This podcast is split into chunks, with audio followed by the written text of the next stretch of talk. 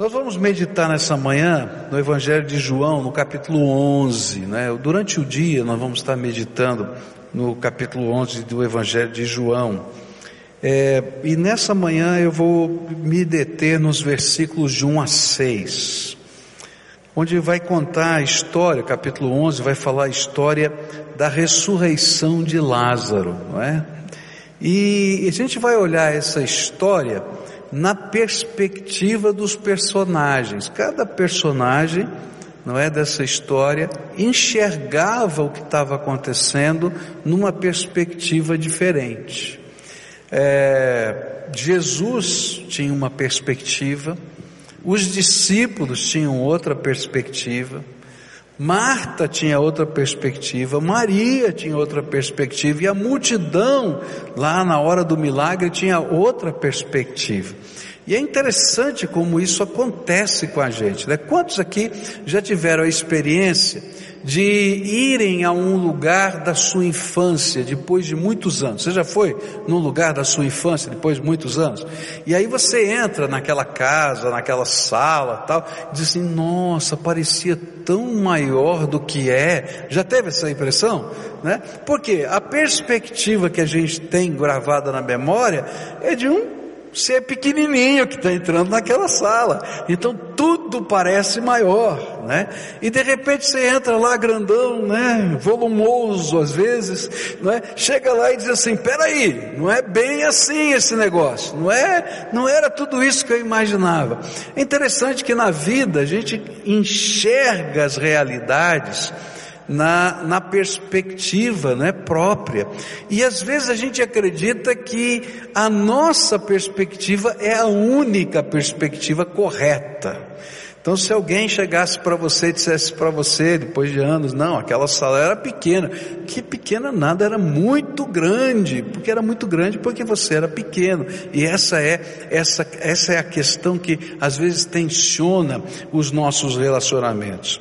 E eu creio que todos nós, em algum momento, já experimentamos é, o sentimento de olhar para a realidade e afirmar: agora não tem mais jeito é tarde demais. E eu creio que esse foi o sentimento de todos quando Jesus chegou à cidade de Betânia, porque Lázaro já estava morto há quatro dias. Né? E eu fico imaginando, ela diz, ah, agora não tem jeito, agora não dá para fazer mais nada. Mas esse texto nos revela a doença e a morte de Lázaro nas perspectivas desses personagens e mostra para gente a realidade que eles compreenderam e como eles enxergaram essa realidade. E o nosso objetivo é tentar receber a mensagem que o Senhor deixou para nós em cada uma dessas perspectivas. Nessa manhã eu quero começar com a perspectiva de Jesus dessa questão, desse problema que estava acontecendo na família de Lázaro. Isso se encontra nos versículos de 1 a 6 do capítulo 11 de João. Havia um homem chamado Lázaro, ele era de Betânia, do povoado de Maria e de sua irmã Marta. E aconteceu que Lázaro ficou doente. Maria, sua irmã, era a mesma que derramara perfume sobre o Senhor e lhe enxugara os pés com os cabelos. E então as irmãs de Lázaro mandaram dizer a Jesus: Senhor, aquele a quem amas está doente. E ao ouvir isso, Jesus disse: Essa doença não acabará em morte é para a glória de Deus, para que o Filho de Deus seja glorificado por meio dela. Jesus amava Marta, a irmã dela, e Lázaro. No entanto, quando ouviu falar que Lázaro estava doente, ficou mais dois dias onde estava. É importante a gente entender o contexto, e é, para mim fica claro que Jesus, ou melhor, que João queria mostrar para a gente que Jesus amava Lázaro, Marta e Maria. E ele deixa claro, ele vai colocando vários aspectos do contexto. Marta, Maria e Lázaro eram pessoas muito próximas de Jesus. Por quê? Porque a casa deles era a base das operações de Jesus quando ele ia para a região de Jerusalém. Ele ficava hospedado na casa deles, que era em Betânia, a cerca de dois ou três quilômetros do centro de Jerusalém. E então você desce ali o Monte das Oliveiras, sobe a colina, você está lá, é, é, é muito perto mesmo. Por isso, João faz questão de dizer que Lázaro era amado de Jesus. E a Bíblia, na linguagem de hoje, ainda vai colocar assim: as duas irmãs mandaram dizer a Jesus: Senhor, o seu querido amigo Lázaro está doente.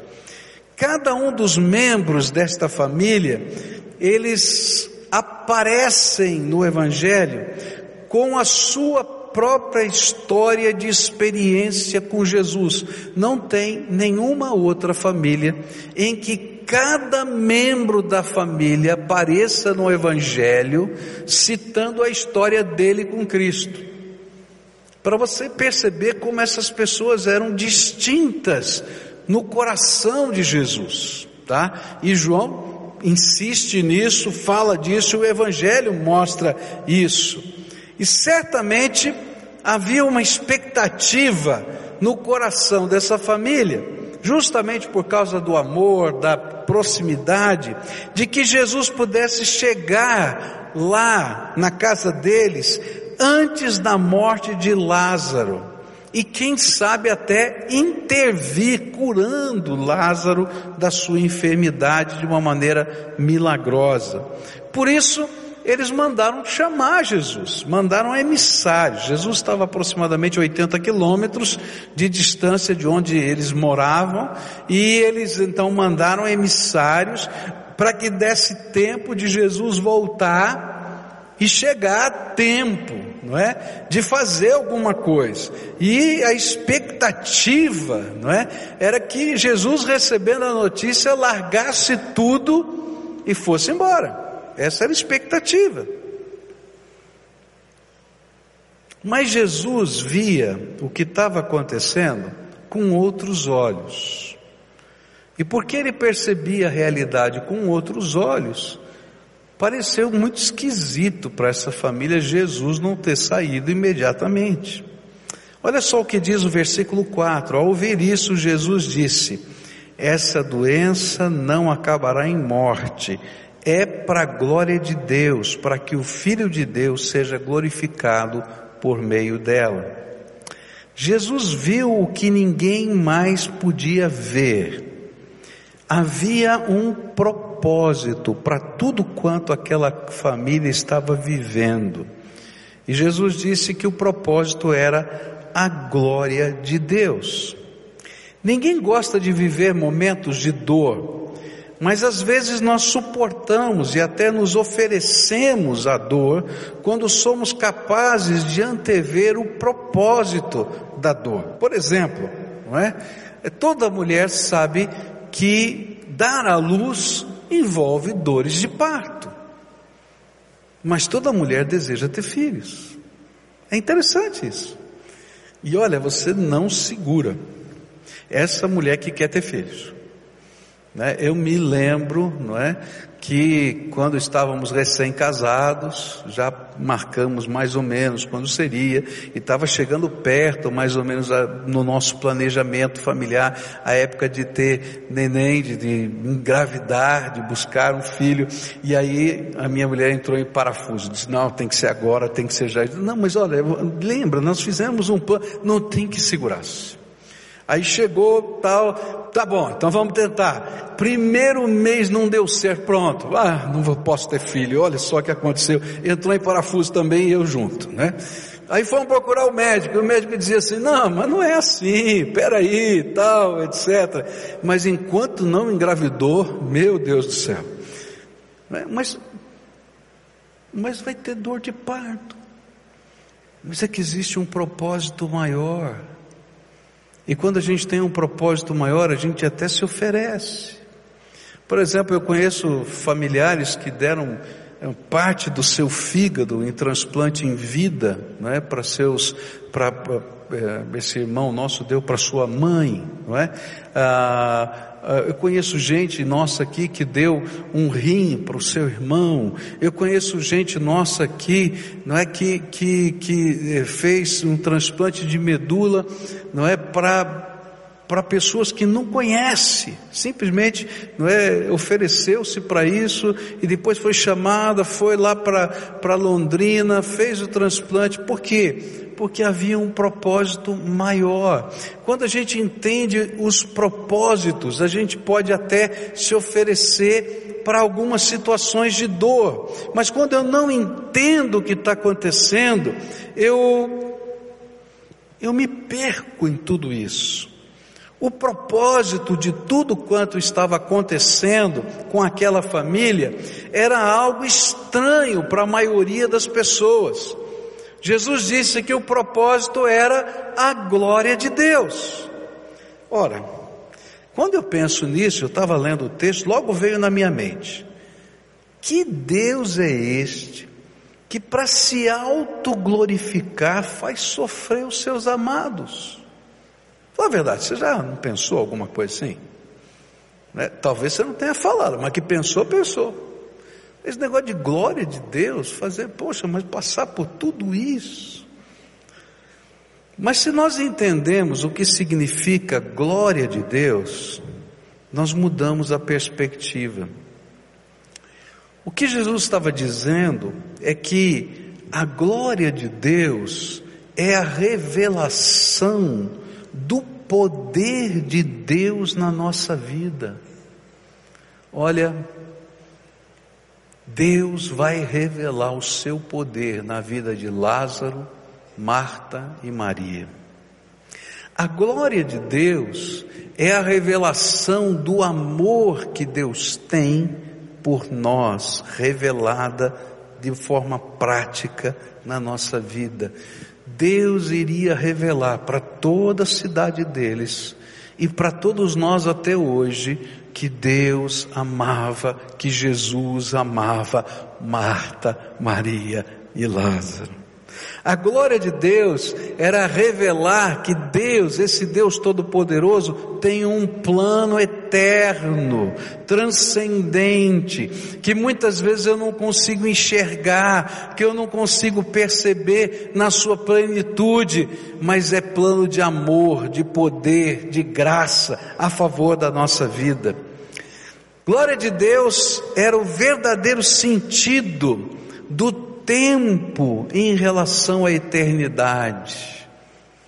Porque Lázaro ressuscitou, mas morreu de novo.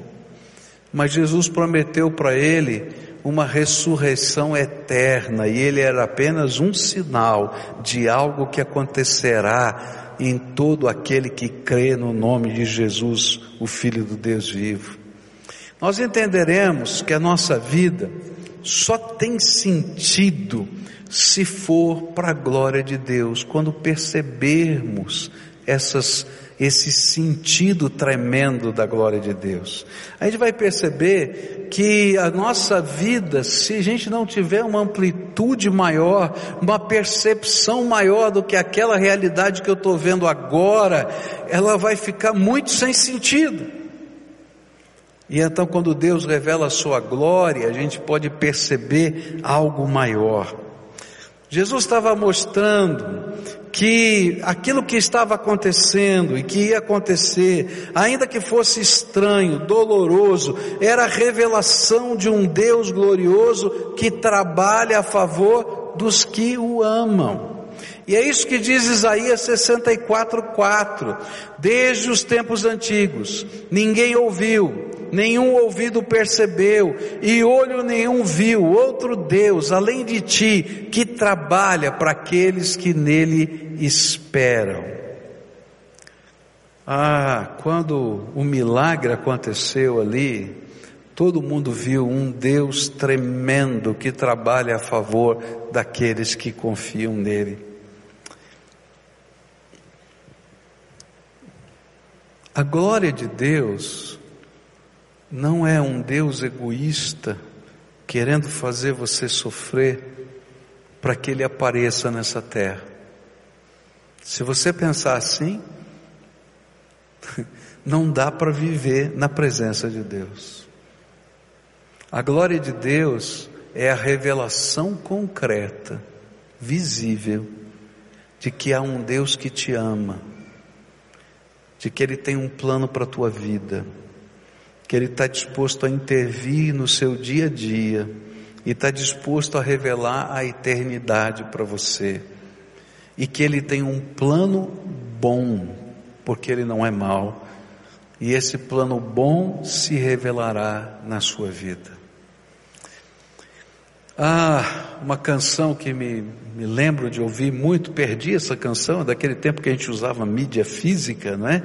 E as mídias físicas desapareceram, a gente tem tudo no computador, no MP3, eu não tenho mais essa mídia física.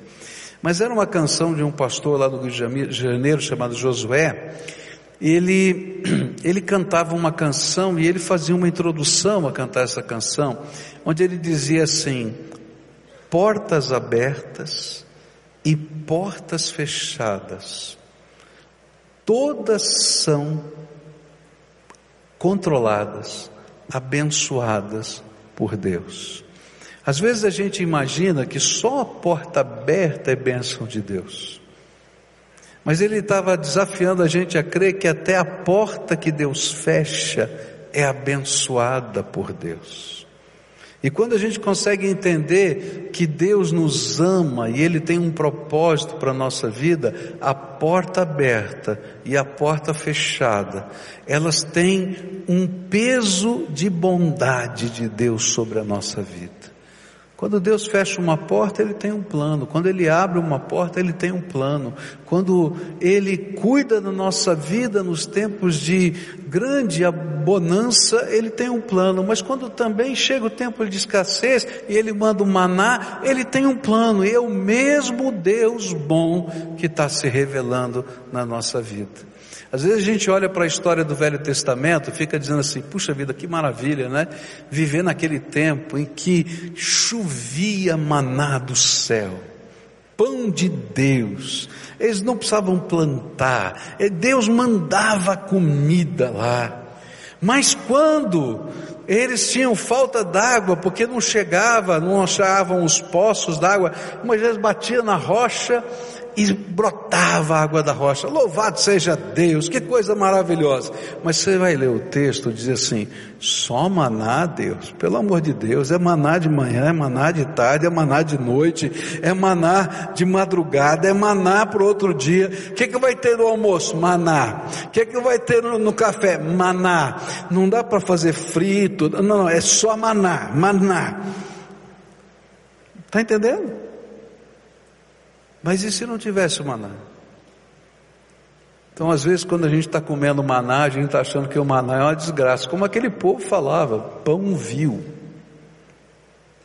E a gente não é capaz de enxergar a bondade de Deus que faz cair do céu o maná todo dia. O que a Bíblia está dizendo para a gente é que quando Deus revela a sua glória, ele está revelando o amor dele, o cuidado dele, a bondade dele, a intervenção dele, o poder dele e o plano bom que ele tem para a nossa vida. E aí Jesus estava dizendo: Olha, vou ficar aqui mais dois dias. Jesus, olha lá, são seus amigos. Para a glória de Deus, eu vou ficar aqui mais dois dias. Jesus disse mais para a gente. Ele disse que aquela doença não apenas revelaria a glória de Deus, a intervenção de Deus, o amor de Deus, mas ela revelaria quem é Jesus, o Messias Salvador, para as pessoas. Verso 4 diz assim: ao ouvir isso, Jesus disse: Essa doença não acabará em morte, é para a glória de Deus, para que o Filho de Deus seja glorificado por meio dela. A Bíblia está dizendo que Jesus usaria a experiência dolorosa dos seus amados para que em todas as épocas pessoas pudessem conhecer que Jesus tem poder para salvar. O que significariam os poucos dias, quatro dias de sofrimento, diante da salvação da aldeia inteira de Betânia. O que significariam os quatro dias diante de milhares de judeus que se converteram porque Lázaro ressuscitou? Do que, do que o que significariam aqueles quatro dias diante de milhões e milhões de pessoas de todas as épocas, inclusive eu e você, que ouvindo a história de Lázaro, creram em Jesus como Salvador? Quando nós glorificamos a Jesus com a nossa vida, as nossas experiências se tornam testemunhos da redenção de Deus. Há uma coisa tremenda que está acontecendo comigo e com você. A Bíblia diz que você é uma carta aberta de Deus ao mundo. E tudo que está acontecendo na tua vida, a porta aberta e a porta fechada, tudo que revela a glória de Deus, está sendo um testemunho de que Jesus faz diferença na nossa vida a cada dia. E às vezes a gente não consegue entender estas coisas tremendas de Deus que estão acontecendo, mas elas se tornam uma manifestação do testemunho, da palavra, do processo de Deus na vida das pessoas. Alguns anos atrás eu me lembro de ter conversado com um jovem, esse jovem estava afastado do Evangelho por muito tempo, e ele, dirigindo o seu carro, teve um acidente de carro. Ele entrou debaixo de um caminhão. E o carro deu perda total, total. E o incrível é que todo mundo olhava para o carro porque o carro estava totalmente destruído e o único lugar que dava quase para ver a silhueta daquele homem naquela, na, no carro era o lugar onde ele estava sentado. Assim, tudo assim, compactado e só o lugarzinho onde ele estava sentado ficou aquela marca dele ali dentro, né? Protegendo ele. E o incrível foi que esse, esse moço disse que enquanto o acidente estava acontecendo, naqueles momentos, né, que a gente, não sei se você já passou por um acidente, uma coisa assim, é, é muito estranho. Quem já passou sabe que parece que aqueles é, é, centésimos de segundo, parece que eles são grandes, né? A cabeça da gente vai trabalhando de uma maneira diferente. Ele ouviu nitidamente Deus falar para ele: Estou te dando uma outra, uma segunda oportunidade. E aí aconteceu o acidente. E aí quando ele saiu do carro, ele olhou aqui e falou, não, não, não tive uma alucinação, foi algo de Deus que aconteceu. E foi por isso que ele voltou à igreja para conversar comigo, naqueles, naquelas semanas. E aí era uma coisa impressionante. Então vou dizer para você, aquele acidente foi para a glória de Deus, e foi para glorificar Jesus, para dizer: olha, você está tendo uma segunda oportunidade. E às vezes a gente não percebe coisas que estão acontecendo na nossa vida e que têm profundos significados. Eu não conheço toda a verdade, eu não conheço todas as dimensões das coisas que estão acontecendo. Eu vejo a vida na minha própria perspectiva, mas o único que é capaz de perceber, de ver as realidades na perspectiva do passado, do presente, do futuro, de todos os envolvimentos, de todas as pessoas, é o Deus vivo e todo-poderoso. Por isso, andar com Jesus é andar pela fé, onde eu creio no amor dEle, onde eu creio no cuidado que Ele tem, no propósito que Ele tem para a minha vida, e eu desejo que a minha vida seja para a glória dEle, porque onde Ele me colocar vai ser sempre o melhor lugar da face da terra. Não existe lugar mais seguro para se estar do que o centro da vontade de Deus na nossa vida.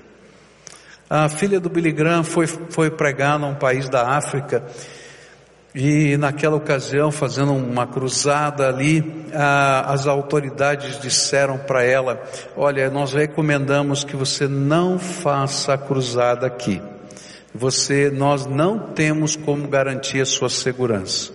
E aquela mulher então entrou em oração e teve convicção plena de que ela deveria fazer aquela cruzada. E a resposta que ela deu para as autoridades foi muito interessante, incrível na verdade. Ela disse assim: Vou fazer a cruzada porque eu tenho certeza que essa é a vontade de Deus para a minha vida e não existe lugar mais seguro do que o centro da vontade de Deus. Então eu quero dizer que Jesus viu o que ninguém conseguia ver. E apesar dele chegar atrasado, dele ficar dois dias a mais, e apesar de com certeza Marta e Maria não entenderem por que ele não veio, especialmente se, eu acredito que isso aconteceu, se aqueles que foram os emissários da mensagem tivessem voltado na frente, e chegassem lá e dissessem, ela perguntasse, escuta, Deu um recado, ele disse sim. E onde é que está Jesus? Ele não veio. Não foi fácil não. Como que ele não veio? Já pensou, você chama a ambulância, leva 48 horas para sair do pátio? Fala a verdade. Apesar disso, apesar disso, Jesus estava vendo uma realidade muito maior que Marta e Maria não podiam ver.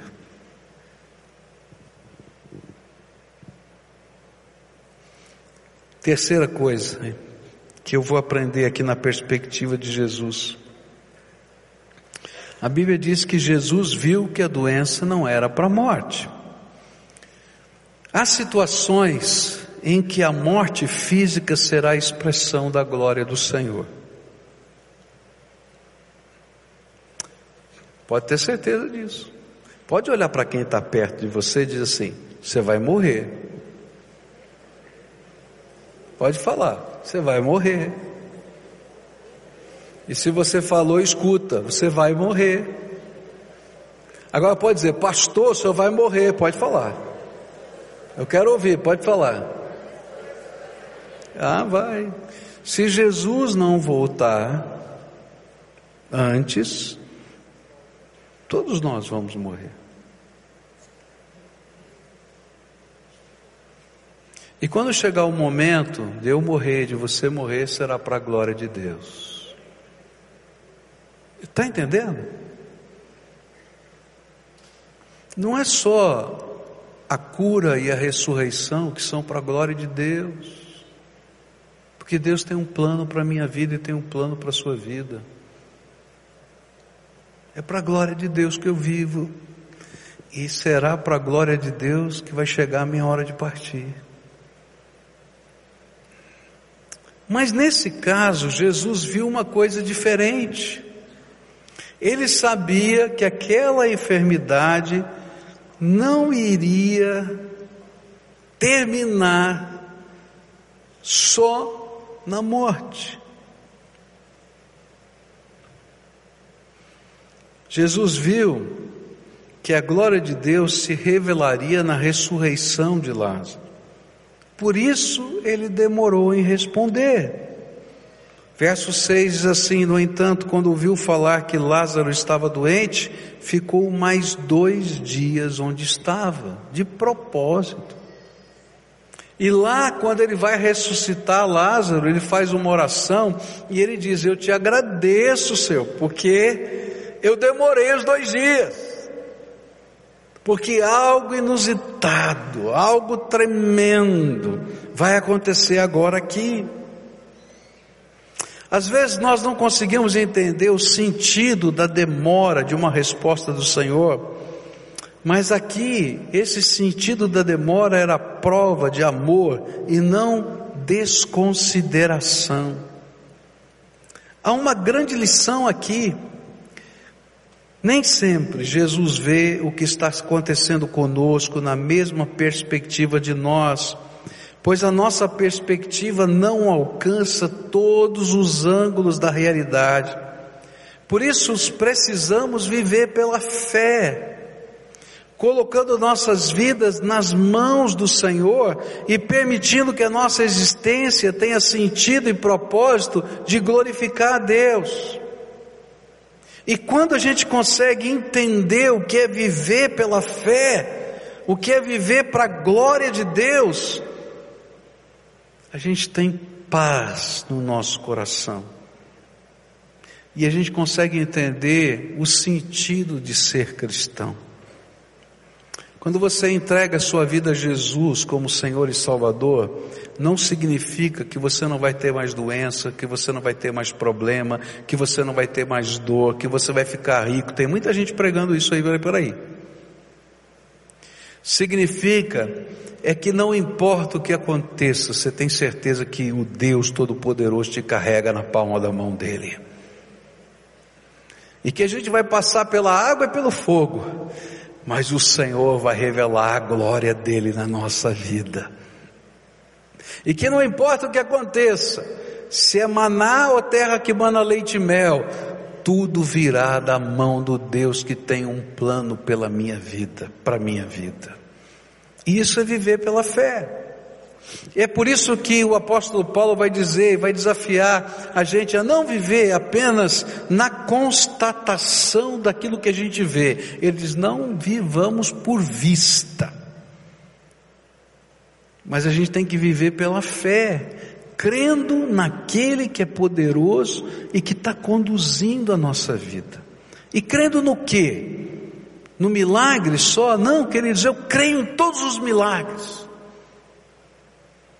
Mas eu tenho que crer que Ele me ama, que Ele tem um plano para a minha vida, e que Ele é bom, e que a bondade dele se revelará de alguma forma na minha vida, e que ainda que eu não esteja enxergando todos os detalhes, eu sei que Ele está no controle e Ele tem um plano eterno para mim. Quando eu consigo viver isso, a paz do Senhor, que excede todo o entendimento, guarda a minha mente e o meu coração. A minha perspectiva muda para ver o imponderável de Deus acontecendo no meio das fragilidades humanas. Nessa manhã eu queria orar com você. Talvez você tenha chegado aqui dizendo: Ah, pastor, está muito complicada a minha vida. Está mesmo. Ah, pastor, não sei não se tem jeito para mim. Olha, humanamente você é casca dura, meu. Você acha que é difícil? Olha, a situação que eu estou vivendo é complicadíssima. Olha, do ponto de vista humano é impossível. Mas eu queria hoje convidar você a andar por fé. A crer no meio de tudo isso que você está vivendo que você está diante de um Deus que te ama. Ele não deixou de amar você.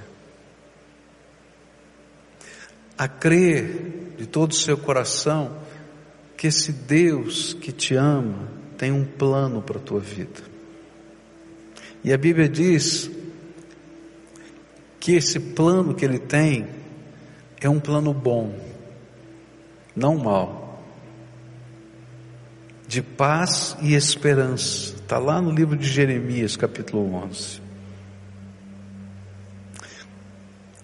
Eu queria convidar você hoje a colocar a tua vida na palma dele para que seja para a glória dele, para que na tua vida ele revele o seu poder, o amor que ele tem por você, a misericórdia dele, a força dele, e que você seja a carta aberta de Deus nesse mundo em qualquer circunstância. Se for para comer maná, eu vou comer maná, Deus. No café, no almoço, no jantar. Porque é pão que desceu do céu. Está entendendo? Mas uma coisa eu sei, não vai ser maná pelo resto da vida. Porque vai chegar o tempo da terra que emana leite e mel. A vida é assim. Mas eu tenho que crer que o maná é bênção de Deus. E é. Ou eu posso sentir como aquele povo do deserto, que saudades das cebolas do Egito. Eu fico olhando para eles, como eu gosto de comer, eu fico dizendo, eu não sei não se eu não estava no coro daqueles que iam falar isso aí. Uma cebolinha, aquele cheirinho, fala a verdade, né? Até de pepino eles queriam comer, né? Gente, mas é. Mas quando eu consigo entender o que Deus está fazendo na minha vida, e a perspectiva dele, eu posso dizer, Senhor, se for maná até chegar na terra prometida, estou aqui porque o Senhor é o Deus vivo. Senhor é o Deus vivo. Eu quero me colocar nas tuas mãos, com a porta aberta e com a porta fechada. Se hoje o Espírito Santo está falando com você, eu queria desafiar você a dar um passo de fé, a colocar a tua vida na mão dele, crendo, crendo que Ele ama você. Senhor, eu estava em dúvida do teu amor, mas hoje eu vou dizer: quero crer, Senhor, que tu me amas. Quero crer que o Senhor tem um plano para a minha vida. Quero colocar minha vida na palma da tua mão para o Senhor me conduzir. Me leva para que eu seja para a tua glória. Se você é essa pessoa que o Espírito Santo de Deus está falando, eu quero orar por você. Então vai saindo aí do teu lugar, vem aqui para frente, eu quero orar por você. Se estiver lá na galeria, vai descendo por essas escadas aqui da frente, vai chegando aqui. Esse é nosso tempo de se apresentar diante de Deus. Senhor, tu sabes o que está acontecendo na minha vida, mas eu vim aqui hoje.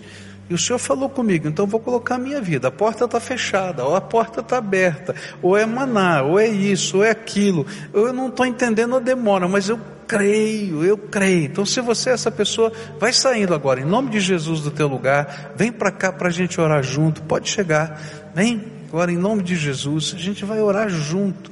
Esse é tempo na presença de Deus. Venha, pode vir, vai saindo do seu lugar agora, pede licença, vem. Isso, chega para cá, a gente vai orar junto. Esse é um tempo precioso na presença do Senhor. É tempo de escalada de fé. Você chegou aqui abatido, dizendo assim, eu não sei se eu creio em alguma coisa. Não sei se eu consigo. Mas hoje a gente vai dar o brado de esperança, o brado de vitória, o brado de fé, o brado de descanso na palma da mão de Deus. Eu não sei qual é o próximo passo, mas eu estou aqui, Senhor. Eu creio que o Senhor tem um plano para a minha vida e eu quero que a minha vida seja para a tua glória, Senhor. Então, se o Senhor está falando com você, vai saindo do teu lugar, vem para cá, para a gente orar juntos aqui. Isso. Pode vir, em nome de Jesus, venha.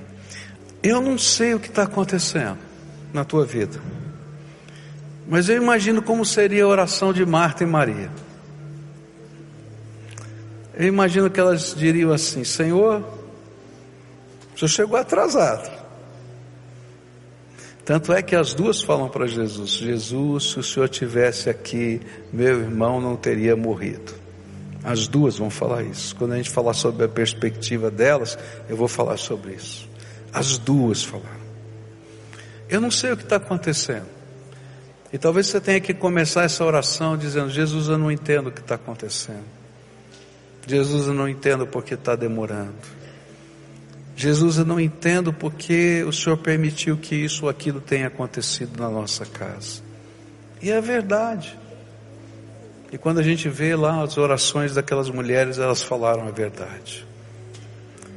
Mas, Senhor, hoje, eu quero crer que o Senhor me ama. Diga para Ele, eu quero crer que o Senhor tem um plano para a minha vida. O Senhor tem um propósito que eu não consigo ver. Eu quero crer que o Senhor tem algo de bom, de paz e de esperança para mim. E eu vim aqui, Senhor, para colocar minha vida nas tuas mãos e para pedir, guia-me por esse caminho, Senhor. Me ajuda, me ajuda. Me ajuda, Senhor. Essa é a nossa oração. Agora eu quero orar por você. Senhor Jesus, olha para o coração desses teus filhos. A alma está pesada, o coração está triste, mas eles estão aqui por fé e não por vista. E eles estão aqui para dizer: Senhor, toma a minha vida nas tuas mãos e revela a tua perspectiva para eles.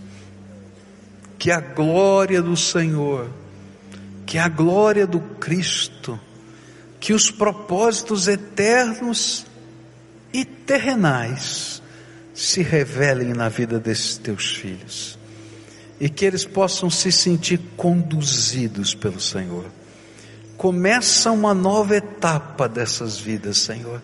Marca esse dia na vida deles como o dia da tua virada e que a tua glória se revele na fraqueza deles. É aquilo que eu oro em nome de Jesus. Amém.